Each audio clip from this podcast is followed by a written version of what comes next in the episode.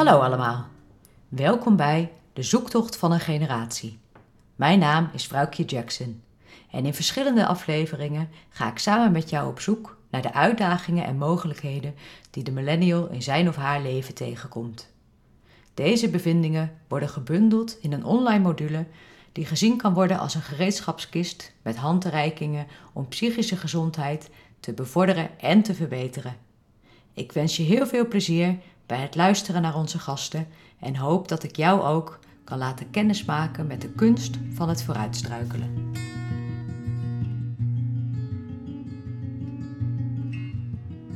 Vandaag stel ik je graag voor aan Janine Cunet. Janine is millennial, eentje uit het jongere segment. Ze is nu 27 jaar en heeft haar bachelor gedaan aan het University College in Utrecht, met de focus op geschiedenis en politicologie. Haar master, United States Studies, heeft ze aan het University College in Londen volbracht. Ze heeft recentelijk een fellowship aan Yale afgerond en momenteel is ze bezig met haar promotie in Amerikaanse geschiedenis aan de Universiteit van Cambridge in Engeland. We kunnen wel stellen dat het een bezig bijtje is. Janine heeft voor langere periodes in Nederland, Engeland en Amerika gewoond en is van mening dat dit buitenland-element haar denken en doen kleurt. Ze schakelt vaak tussen de drie brillen van de verschillende culturen en heeft door het wonen en werken in deze landen een mooi inkijkje gekregen in het leven van millennials buiten Nederland. Ik heb Janine uitgenodigd om vanuit het psychohistorische perspectief naar de context van het wel en wee van de millennial te kijken. Geen idee of dit een officiële term is trouwens, maar het klinkt wel goed. Janine is mijn achterachternichtje en in het dagelijks leven voeren we veelal luchtigere gesprekken. Daarom was het zo leuk om de diepte in te gaan met dit onderwerp. Het viel me zowel tijdens de opname als bij het terugluisteren op hoe gepassioneerd wij beiden zijn over dit thema, elk vanuit onze eigen invalshoek. Ik werd er heel blij van en hoop dat we ook jou kunnen inspireren met het resultaat van onze kruisbestuiving. Janine Cunet, wat ontzettend leuk dat je er bent vandaag. Dankjewel dat ik er mag zijn. Ja, helemaal vanuit uh, New Haven, Connecticut. ja, helemaal vanuit Amerika. Ja, hoe is het mogelijk? um, nou, ik heb je uitgenodigd om, uh, om eens uh, van gedachten te wisselen over, over millennials. En wij behoren allebei tot die generatie. Grofweg mm -hmm. geboren tussen 1980, 85 en uh, 2000. Mm -hmm. Ja, wat, wat zegt jou dat, de millennial generatie? Wat betekent dat voor jou? Uh, je hoort het woord millennial heel vaak. En het wordt mm -hmm. ook heel vaak gebruikt in de media om uh, aan een groep mensen aan te duiden. Maar die, die vragen, die, uh, daar hoor je niet zo heel veel over. Dus dat vind ik wel interessant eigenlijk. Um, voor mij zie ik het heel erg als een groep um, van soortgelijken, denk ik. Yeah. Um, van mensen die allemaal zo de, tegen dezelfde dingen aanlopen. Die allemaal soort van in dezelfde uh, periode groot zijn geworden. Um, en dat kan natuurlijk ook iets heel licht zijn. Dat kan ook dingen zijn van je hebt allemaal dezelfde kinderfilms gekeken. Um, en je hebt allemaal dezelfde uh, references, zoals het Engels zou zeggen, van um, dingen die je begrijpt of dingen waar je grappen over maakt. die mensen die ouder zijn of die jonger zijn, dat niet zo ja. begrijpen. Dus voor mij voelt het wel heel erg als een soort van groep uh, soortgelijken. Ja. ja. En dat heeft dan uh, bepaalde positieve punten en bepaalde ingewikkeldheden, denk ik. Ja, precies. Van, um, dat is natuurlijk een soort van. Um, het positieve daaraan is natuurlijk dat heel veel mensen uh, jou heel goed begrijpen, denk ik. Omdat we allemaal een soort van uit dezelfde. Um, uh, ja, hoe zeg je dat? uit dezelfde mold komen, zeg heel erg uit dezelfde uh, tijd natuurlijk komen en wat daarbij komt kijken.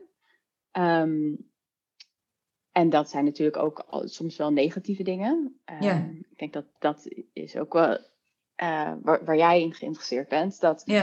er natuurlijk heel veel um, millennials een soort van tegen dezelfde dingen aanlopen. Ja. Um, maar ondertussen ook heel erg dat, dat support network van elkaar hebben. Ik zie dat bijvoorbeeld in mijn eigen kring van ehm, heel veel mensen die hebben een soort van hetzelfde, waardoor het ook gewoon heel erg genormaliseerd wordt en je een soort van netwerk om je heen hebt van mensen die dat allemaal begrijpen, die daar allemaal aan kunnen relateren. Ehm, dus het is zowel een positief iets als een negatief iets, zou ik zeggen, ja. Ja, ja dat denk ik ook hoor. Eh, ik denk dat er ook, nou ja, alle mensen die nu op de arbeidsmarkt komen, brengen toch ook een hele andere uh, ja, energie weer met zich mee dan de mensen die al heel lang werken. Uh, en er zijn ik denk dat de millennials ook bezig zijn met het klimaat of eh, met economie of mhm. hoe de dingen anders mhm. zouden kunnen. Dus dat is denk ik heel positief. Uh, en je hebt gelijk, want de mensen die bij mij in de spreekkamer komen, die komen niet om dat met mij te delen. Die komen om, om lastigheden te delen. Ja. En, en die zie ik ook heel veel. Ja. Dus dat vind ik wel een interessant punt van hoe hoezo hebben al deze mensen een soort van het, allemaal dezelfde klachten? Ja. ik weet dat ook niet. Ja, dat is natuurlijk wat, wat je probeert, probeert uit te zoeken. Klopt. Maar ik vind dat wel een heel interessant fenomeen. En ik weet je, ik heb mijn achtergrond zelf is, ik ben historicus, dus ik ben daar meer uit een soort van historisch oogpunt, denk ik, meer oh, mee bezig dan een psychologisch oogpunt. Ja. Maar wat, wat, wat creëert er in? Wat, wat is er gebeurd in de maatschappij dat al deze mensen allemaal zo uh, tegen, tegen dezelfde dingen aanlopen. Ja. Nou, ik heb er natuurlijk ook niet allemaal de goede antwoorden voor, maar ik denk wel dat het, dat, er iets, dat het iets met de tijd te maken heeft. Dus het gaat niet alleen maar over dat het um, dezelfde generatie is. Want natuurlijk elke generatie ooit dus loopt tegen dingen aan op een gegeven moment. Maar er is iets heel specifieks aan de millennials Ehm, in het soort van type klachten dat ze hebben. Dat het heel veel angstgerelateerde klachten, heel veel stressgerelateerde klachten, heel veel over um, um, laag zelfbeeld, et cetera. Ja. daar kan jij meer over zeggen dan ik, want ik, weet, ik zie dat natuurlijk niet in de praktijk, maar ik zie dat meer uit een soort van mijn omgeving. Ja, dat klopt wel aardig, denk ik hoor. Somberheid ook. En ja, en stress ja. veel. Ja. Nou, dat vind ik wel interessant. Dat, dat, wat, wat is er zeg maar, in de maatschappij gebeurd dat, dat het die klachten zijn en niet iets anders, weet je wel? Ja. En eh, mijn eigen hypothese heeft er denk ik mee te maken dat, het, dat de millennials een soort van rare, een soort van tussengeneratie zijn. Mm en dat er, um, dat wij allemaal een soort van opgevoed zijn in een maatschappij. Um, die nog heel erg geloofden in ehm, de dingen die voor onze ouders hebben gewerkt. Zeg maar. Als je hard werkt, dan kan je een huis kopen. Als je maar goed je best doet, dan ehm, komt het allemaal wel goed. Weet je wel. Je kan ook met een, um, met een basisloon kan je ook een goed leven hebben. Kan je ook een hypotheek krijgen. en we zijn heel erg met die ideeën opgevoed en opgegroeid. Niet per se door onze eigen ouders, maar gewoon door hoe we maatschappelijk, denk ik, zijn geconditioneerd. Dat dat allemaal mogelijk was. Met een soort van enorm optimisme, weet je wel. Van, ja. Echt, ik kwam me echt nog van de school herinneren van, weet je, je kan later alles worden, je kan alles doen en blablabla. Um, en dat wat heel erg natuurlijk paste bij de jaren negentig en de enorme economische groei in de jaren negentig. En dat alles maar meer, meer, meer en zo, weet je wel. Dat dat ook wel heel erg daarin doorspeelt. En dat op een gegeven moment kom je dan bij de, na de 2008, zeg maar, in de, in de moderne wereld aan. Ja. Waarin dat allemaal niet blijkt te kloppen. Ehm, omdat opeens de hele economische markt instort. En omdat opeens klimaatverandering een enorm probleem is. En niemand doet er wat aan. En omdat uh, al, die, al die dingen waar je een soort van bent mee opgegroeid van... Ehm, dit is allemaal haalbaar voor jou. En dit is haalbaar voor iedereen. Blijkt dat opeens niet zo te zijn. En dat dat opeens tot een enorme uh, soort van uh, shock leidt, van dat die twee waarheden eigenlijk niet goed te overbruggen zijn. Ja. En ik denk dat de mensen zijn die ouder zijn dan wij, um, en die jonger zijn dan wij, altijd maar één waarheid hebben gekend. Want de mensen die ouder zijn dan wij, die, voor hen is het wel gelukt, right? Ja. Voor hen is het wel zo van, al die ideeën van, ja, je kan dit allemaal doen en allemaal super positief, dat is ook allemaal zo gebeurd.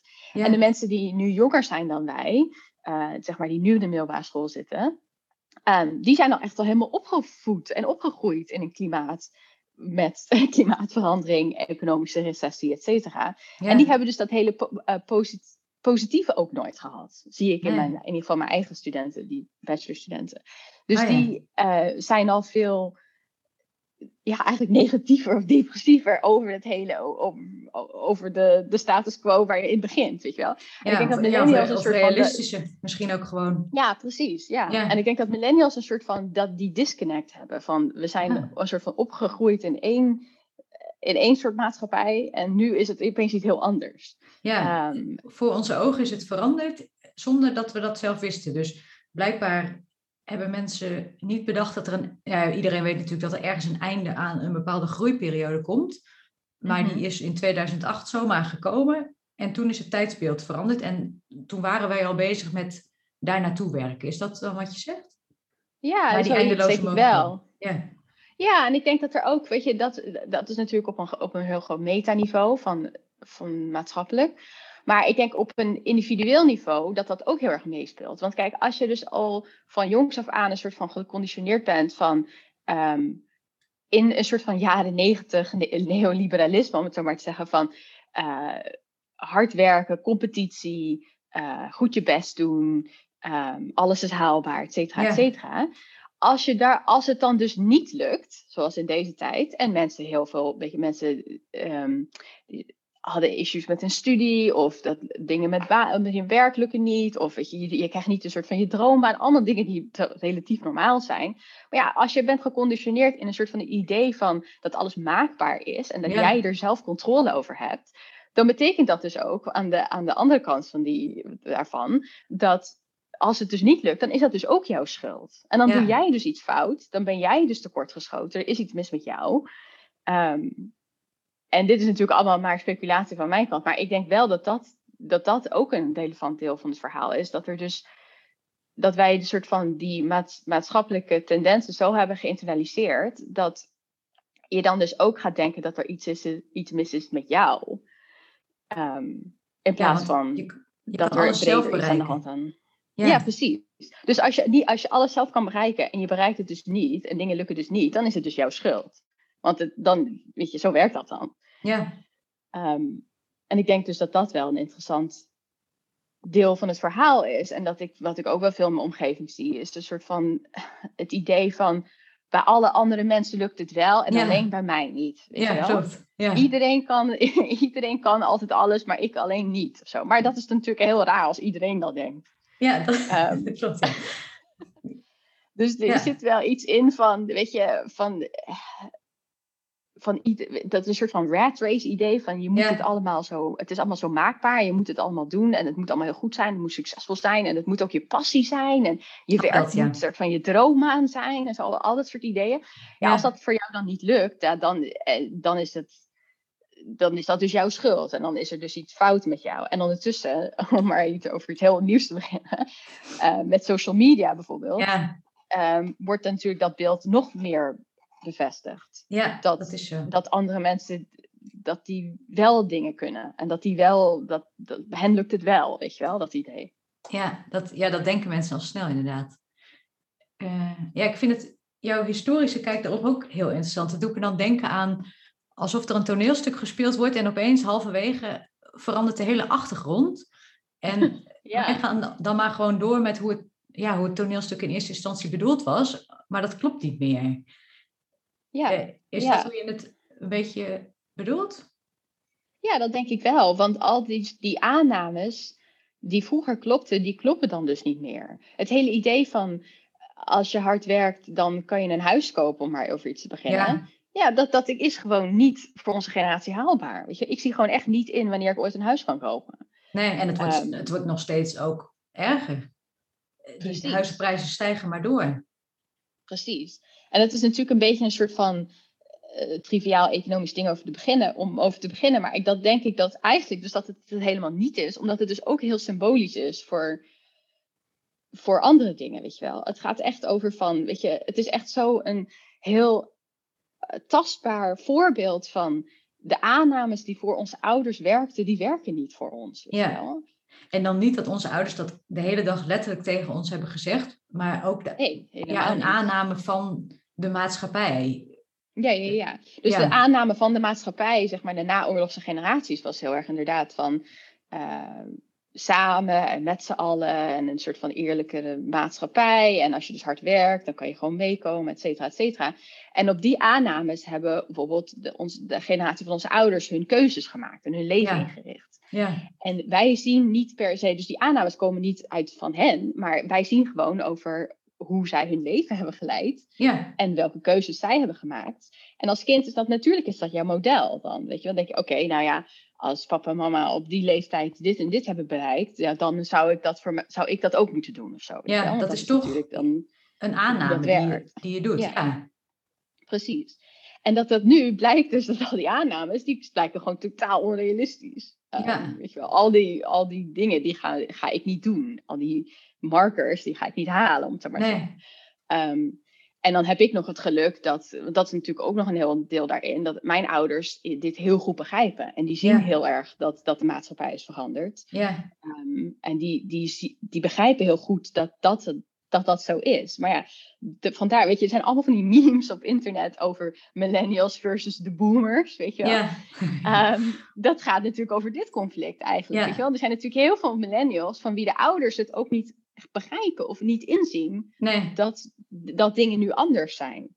Ehm, en die dan zeggen van waarom heb je nog niet dit gedaan? Of om maar iets een Ja. voorbeeld te noemen. Ehm, ik denk dat dat wel onderliggend, de onderliggende reden is van dat soort van die hele meme over de millennials en de boomers. Ja, Ehm, dat daar een soort van, dat dat ook wel een soort van se- semi-ingewikkelde relatie is. Omdat het, ja. ja, dat denk ik ook Ehm. zeker. En wat denk je dat, wat brengt eh, deze achtergrondschets teweeg bij, bij jou of bij, eh, bij je vrienden, bij de mensen die je kent? Wat zie je gebeuren als, als gevolg hiervan? Nou, dat er dus. eh, eh, ik kom natuurlijk uit, wel uit een bepaald milieu. ehm, met, eh, waar onderwijs heel belangrijk was, bijvoorbeeld. Mhm. Maar, en, en ik heb in mijn eigen school. Dus dit is natuurlijk maar één anekdote uit mijn, Ja. uit mijn eigen leven. ja. Maar wel in mijn wereld was bijvoorbeeld prestatie was relatief belangrijk. En het is wel interessant, want het was dus niet per se vanuit de ouders, vanuit de familie, maar heel erg eh, gesocialiseerd onder elkaar. ja, Eh, dat, dat prestatie en hoe je het deed en dat je dingen goed doet en zo, dat dat op een, op een of andere manier heel belangrijk werd gevonden. En het is wel interessant om nu over na te denken, want als ik, er nu, als ik het nu zo hardop over heb, dan denk ik, ja, waar, waarin zat dat eigenlijk? Want ja, vriendinnen hebben dat natuurlijk nooit tegen mij gezegd of zo, weet je wel. Het is Nee. natuurlijk, eh, we waren ook heel aardig tegen elkaar als dingen niet lukten. Dus ik begrijp ook niet zo goed waar, waar ik dat vandaan haal. Maar ik heb dat toch wel heel erg gevoeld, dat dat belangrijk werd gevonden ja, door iemand of zo, of iets, weet je wel. Of dat dat belangrijk was. Ehm, en als dat allemaal lukt, dan is dat allemaal leuk en aardig. Maar als dat zodra iets dan niet lukt, dat daar mensen wel dan tegen, ehm, tegen dingen aanlopen. Omdat het dus zo erg benadrukt is dat, dat dat prestatie belangrijk was. En dat het goed doen op school of hoge cijfers halen of goed zijn en wat dan ook. Dat dat heel belangrijk was. En dan Ehm, vraag ik me af waar, dus niemand heeft dat letterlijk gezegd. Nee. Maar, dus waar, hoe, hoe ontstaat dan die, die cultuur, denk je? Wa- Hoe, Ja, dat, is, eh, dat vind ik echt een hele interessante vraag. En dat weet, dat weet ik eigenlijk ook dus niet zo goed. Nee. Ik denk dat het allemaal een soort van elkaar aanvult. Weet je wel? Het begint natuurlijk op school van ja, dat je goede cijfers moet halen of zo. Maar dan eh, het komt er telkens een soort van stukje bij. Van... En ik denk ook, om, weet je, persoonlijk voor mij was het ook wel een belangrijk deel van mijn identiteit, denk ik. Van dat ik gewoon graag dingen goed wilde doen. Dus ja, ik maakte het voor mezelf ook heel erg belangrijk. Ja, Ehm, en dat is dus dat is misschien dat, iets persoonlijker. Dus ik wil dat ook niet, zeg maar, eh, op andere mensen plakken. Nee, dat begrijp ik. Nee, dat, Ehm, en dat hoeft sowieso natuurlijk niet, want het is. eh, ja, het is iets van jou persoonlijk en toch zie ik het ook terugkomen bij mij in de spreekkamer. ja, Eh, heel veel mensen van deze ge- generatie willen het heel graag heel goed doen en willen vooral niet al te veel proberen uit angst dat het niet goed zal gaan. ja, Dus het is, het is, maar ik, en deze mensen zeggen ook hetzelfde als jij. Dus die zeggen, het is niet letterlijk tegen me gezegd, maar ik moet wel het meeste eruit halen. En inderdaad, mijn baan moet niet alleen goed betalen en eh, weet Mhm. ik wat, maar het moet ook nog mijn passie zijn. Ja. Dus er wordt Ja, ontzettend Wat veel natuurlijk verwacht. in een ja, heel hoog standaard is. Ja, hoge standaarden, ja.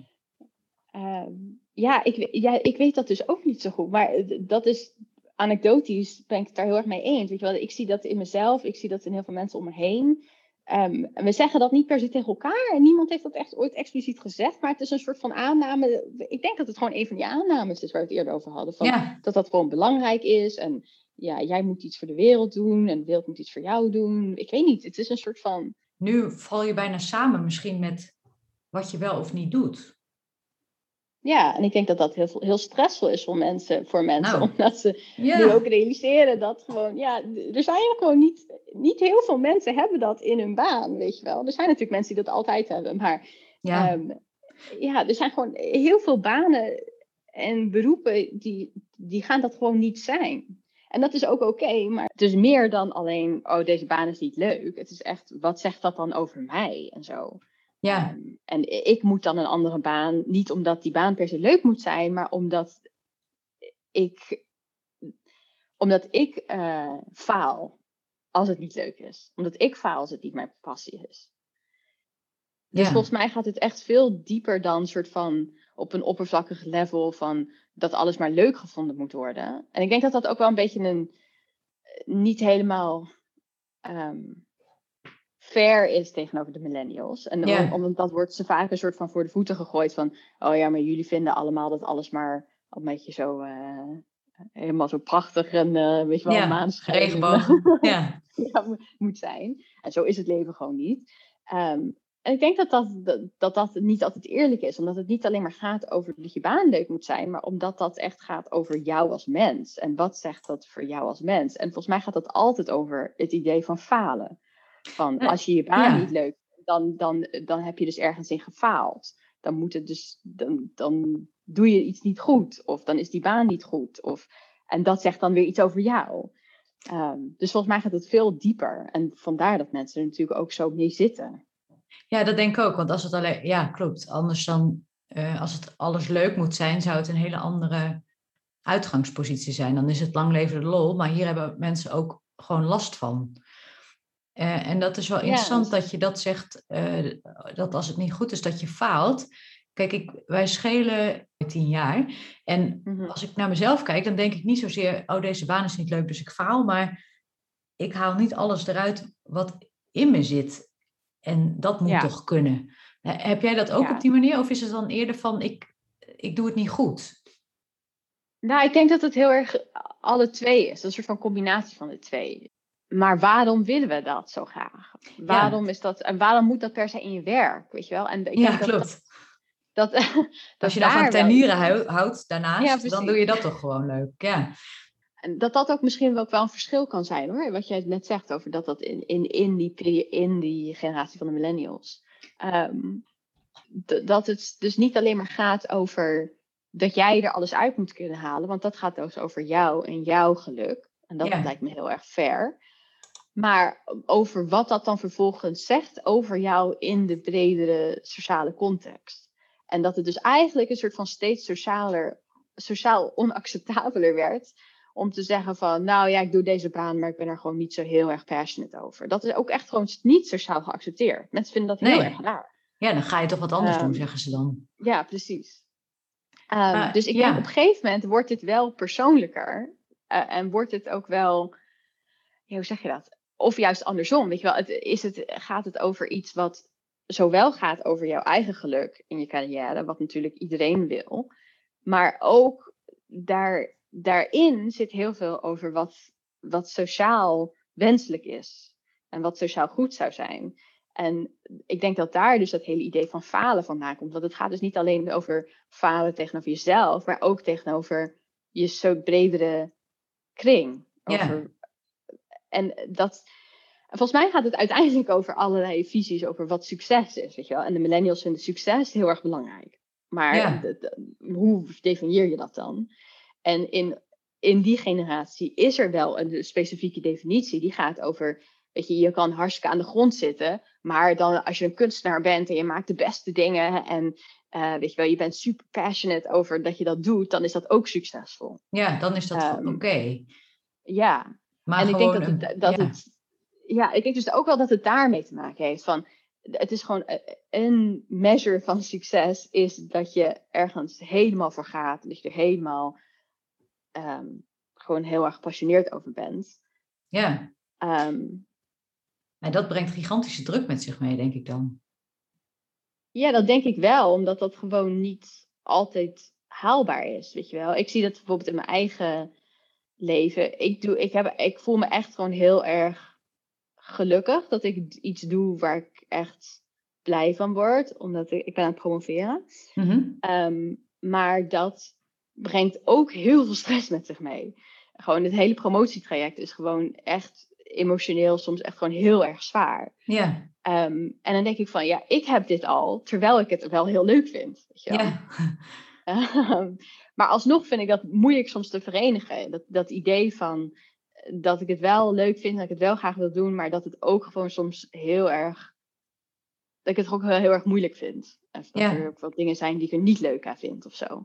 Ja. Um, en dan dat helpt het nog dat in een soort van de, de, hele bubbel van mensen die promoveren, dat dat ook een soort van normaal, normaal gevonden wordt. Iedereen heeft het altijd over van, oh ja, het is zo zwaar. En uh, dus dat wordt dan nog heel erg genormaliseerd. Maar ik denk in andere groepen of in andere vakken of andere dingen, dan is dat misschien ook minder.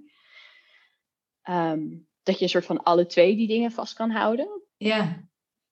Wat ik ook uh, denk wat je zei van je ouders hadden bepaalde mijlpalen op bepaalde nou ja, momenten in hun leven. En die hadden dat denk ik ongeveer tegelijkertijd met ook de mensen om hun eigen generatie genoten.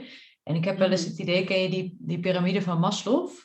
Mhm. over, uh, over je behoeften. Dus dat onze behoeften veel sneller uh, al uh, voldaan zijn. Dus dat we nu bij dat puntje, het puntje van die, dus je hebt de primaire fysieke behoeften, uh, dat is de onderkant, en dan de bestaanszekerheid, sociale behoeften, erkenning en zelfontplooiing. En dat we misschien veel sneller bij die, bij die top terecht zijn gekomen, waardoor dat is waar we nu mee bezig zijn. Alleen die dat is ook wel een interessant idee.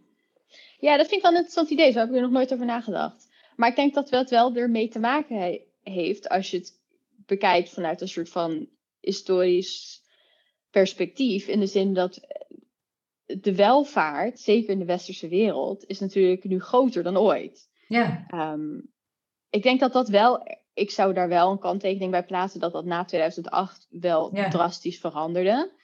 Um, maar ik denk dat waar we het net over hadden, van dat wij een soort van groot zijn geworden met één idee en dan op een gegeven moment in je volwassen leven blijkt opeens iets heel anders ja. waar te zijn dat dat een heel belangrijk, dat dat een heel belangrijk uh, deel is van dat eerste stuk van onze jeugd, weet je wel? Van het idee van, ja, er is ook heel veel welvaart en er is ook heel veel, al die, al die behoeften zijn al bereikt, een soort van. Um, en dat, dat misschien ook wel vanuit een soort van sociaal-maatschappelijk oogpunt, dat, ik, ik denk gewoon hardop ja nu, hè, maar dat, dat er gewoon dat misschien eerder generaties waren gewoon bezig meer met die primaire behoeftes. Van hoe kan ik zorgen dat mijn kind goed te eten krijgt? Hoe kan ik zorgen dat mijn kind naar school kan? Dat die, weet je wel, dat je, dat je, je, dat je een baan hebt, dat je kan ontwikkelen, dat je ergens kan leven, dat je ergens kan wonen. Ehm, en dan, toen was dat natuurlijk al succes. Ja. ja, als, mijn, als al mijn kinderen een baan hebben en ze hebben allemaal een woning, ja, dan is dat al heel wat, weet je wel. Ja, en ik denk ehm. ook wel eens dat die dat die midlife crisis, die nu dus ook wel een quarterlife crisis uh, genoemd wordt, dat die mhm. gewoon verplaatst is. Omdat we er. Kijk, en natuurlijk is het na 2008 eh, veranderd. Alleen alsnog hebben we het over het algemeen genomen goed veranderd. Maar ik denk, nu komt er zo'n soort punt van: oké, dit hebben we allemaal. Dus nou, meestal hebben we een dak boven ons hoofd, hebben we eten. Uh, en, en dan moeten we nu iets iets onszelf dus ontplooien en het liefst ook nog eens iets goeds doen voor de wereld. Want dat komt er ook vaak nog bij. Mhm.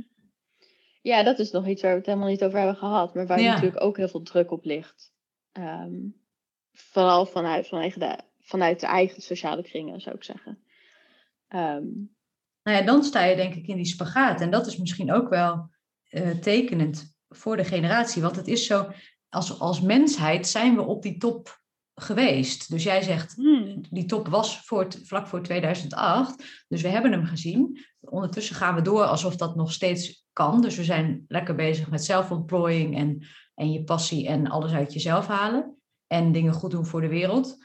En tegelijkertijd, en dat staat dus dan parallel aan elkaar, zijn we dus ook weer bezig met ja, zekerheid en stabiliteit. En, eh, nou ja, en die coronacrisis helpt daar denk ik ook niet in mee. Nou ja, en dat is ook wel wat je, ik wil ook wel toevoegen van wat jij net over begon. Kijk, als je het hebt over zekerheid.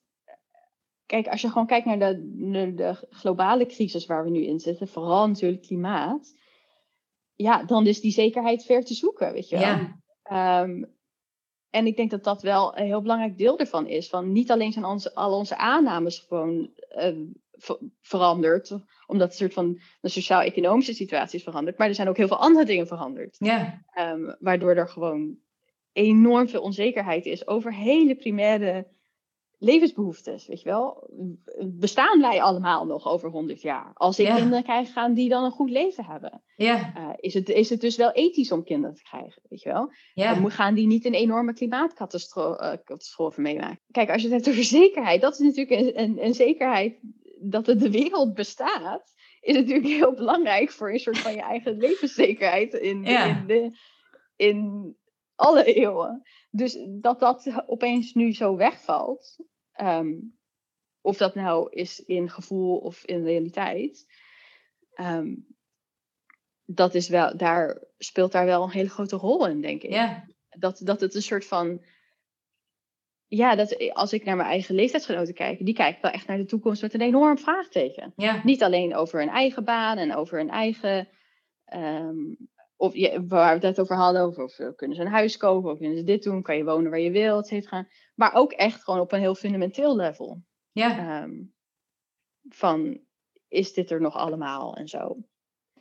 En Ja, hoe dus gaat het de is- wereld er dan uitzien? Ja, dus dan, dan is deze spagaat ook niet zo heel gek. Deze hele, ja, de zoektocht van deze generatie. Die, die, ik, ik zit nu te kijken naar die piramide, maar je zou er dus twee naast elkaar eigenlijk moeten zetten, waarin je op verschillende levels bezig bent die dingen te bereiken. En aan, kijk, die zelfontplooiing heb je nog enig, enige grip op, maar ja, die zekerheid niet echt, want je kan dus wel, ja, ja, daar heb je dus eigenlijk gewoon geen grip op. Ja, en ik denk dat het misschien dus daarom ook zoveel focus op die zelfontplooiing wordt gelegd. Omdat dat inderdaad een van de weinige dingen is waar je dan nog wel grip op hebt. Ja, Kijk, als de hele wereld zo om je heen aan het veranderen is, ja, dan moet je toch ergens aan iets, moet je je ergens aan iets vastklampen. ja, En wat is het beste wat je kan doen, is dan jezelf. Zo van, oké, ja, maar dan ga ik me gewoon helemaal ontplooien. Dan ga ik me gewoon helemaal zorgen dat ik, weet je wel, dat ik alles uit mezelf haal en dat ik Ja. alles ontwikkel. Ehm, want dan gaat het nog ergens naartoe, weet je wel. Dan heb ik er nog zelf een soort van controle over. klopt, je hebt grip en dan zit je ook in dat, in dat gebeuren van die maakbaarheid. Dus we hebben ook geleerd dat, dat we dan alles kunnen bereiken. Ja, en nu is er zoveel keus en wordt er ook gewoon zoveel nadruk gelegd op die keuzes en wat dat zegt over jou als mens. Ja, welke keuzes je wel en niet maakt. Ehm, dat het eigenlijk gewoon een soort van die hele korte life crisis is volgens mij eigenlijk gewoon een soort van fancy keuzestress. ja, Van ja, wie ben ik dan en wat wil ik dan en weet je wel, waar sta ik voor en wat vind ik belangrijk. Ehm, omdat het dus niet alleen maar gaat over ja, een keuze die je maakt, maar echt ook wat dat zegt over jou. ja. Maar nu Mhm. opeens gaan we ons beseffen dat dit niet door kan op deze manier. Dus dat die, die stijgende lijn van die economie, die is al gecrashed. En nu ook die van ja, de oneindige mogelijkheden. Van die, Mhm. Dat kan niet meer. Dan putten we de aarde Ja, en dat is uit. natuurlijk ook, ja, en dat is natuurlijk ook heel erg gelinkt. Hè? Want natuurlijk, die hele naoorlogse welvaart, dat kon ook alleen maar gebeuren omdat we natuurlijk de aarde enorm hebben uitgeput. Ja, Van overal, overal maar alles uithalen, alle bossen kappen, alle mijnen leeg trekken, weet je wel. Dat was natuurlijk de basis voor die hele economische vooruitgang. Ja, dus Ja. Het, het is natuurlijk geen wonder dat dat gelinkt is. Dat, Nee, dat op een dus gegeven moment ergens lukt moet dat er niet iets- meer. En dan, nee. ja, Ik heb nog één vraag voor je. Want we hebben nu Ja. geprobeerd dan de, ja, de achtergronden wat te schetsen. En we zijn ondertussen ook aan het nadenken van hoe, ja, hoe zit het nou allemaal in elkaar. ehm, waar ik benieuwd naar ben, wat zijn uh, mogelijke oplossingen? Dus uh, gegeven nou, dit toneelstuk met deze achtergrond, wat kunnen de, de mensen doen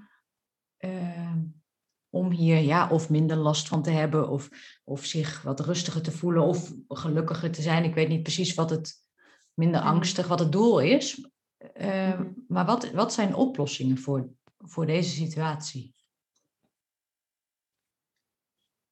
Ik denk dat er, als je het echt hebt over heel tastbare dingen, dat het bijvoorbeeld het, het gevoel van prestatiedruk, um, dat op een of andere manier dat verminderen. En mhm. ook um, mensen ervan bewust maken dat er meerdere wegen zijn die naar Rome leiden, weet je wel. Dus um, ja, misschien haal je niet het beste cijfer op school, maar kan je wel heel goed, um, ja, ik noem maar wat, een, uh, een kastje timmeren of zo.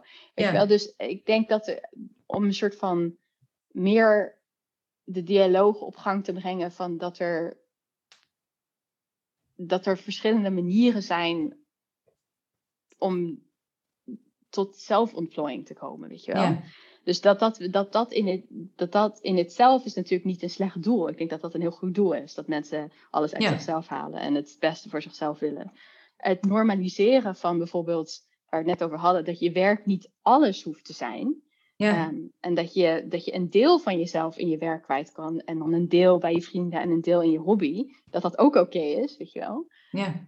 Um, dat, dat, dat dat al heel, er, heel, heel, heel veel zou helpen, denk ik. Ja. Uh, en, dat, en, dat, en zeker als je het hebt over um, met jongere mensen en misschien studenten. Ik, volgens mij ben jij daar ook in geïnteresseerd over. Ja ja, gewoon manieren om die soort van beter om te leren gaan met die prestatiedruk. En soort van te zien dat dat niet jou maakt als mens. En ik heb het gevoel dat ik daar heel goed ben uitgekomen, omdat ik zo'n lieve vrienden en familiegroep om me heen hadden, voor wie ik nooit mijn prestaties ben geweest. Voor wie ik altijd gewoon mezelf ben geweest. Dus als je dat op een of andere manier zou kunnen recreëren in een groep of in een setting of um, ik denk dat dat al heel erg zou helpen, weet je wel? Dat je gewoon gezien wordt als, als mens in plaats van. Um, ja, in plaats van je prestaties. Ik denk dat dat wel. Ja, die, die twee verenigen. Dus de mildheid aan de ene kant en, de, en het wel het beste uit jezelf willen halen, kan best samen. Alleen dat is best ingewikkeld. Ja, nou dat is wel een hele mooie samenvatting van, van dit hele gesprek. Ik denk dat dat een soort van dat dat een soort van het ideaal zou zijn, inderdaad. Als je, als je die twee dingen samen kan brengen. Want dat, dat, creëert er, dat zorgt ervoor dat jij je soort van de beste versie van jezelf kan zijn. Zonder dat het weer zo ver, zo extreem wordt dat je dan dus weer al deze millennial problematiek krijgt. Ja, nou, dat is heel mooi dat dat, uh, dat, dat, dat oproept. Ja, ik vind dat wel heel mooi inderdaad. Van dat het aan de ene kant wel een soort van ontplooiing, maar ook met een soort van mildheid. Dat vind ik wel een mooi idee. Ja, ik, uh, ik denk dat dit een, uh, meteen een goede afronding daarvan is. Ja. En ik wil je hartelijk danken over al je interessante ideeën erover. en ook vanuit historisch perspectief. Want zo had ik er nog nooit tegen aangekeken. Ja, nee, ik vind het dus natuurlijk hoe ik een soort van in de wereld sta. Dus ik vind het vooral interessant om dan weer te horen van andere mensen zoals jij, van wat dan weer, daar weer de kijk op is. Ja. Um, ja. Goed. Dank Fijne dag daar nog. Dank ik ga lekker aan het avondeten. Doei. Doei.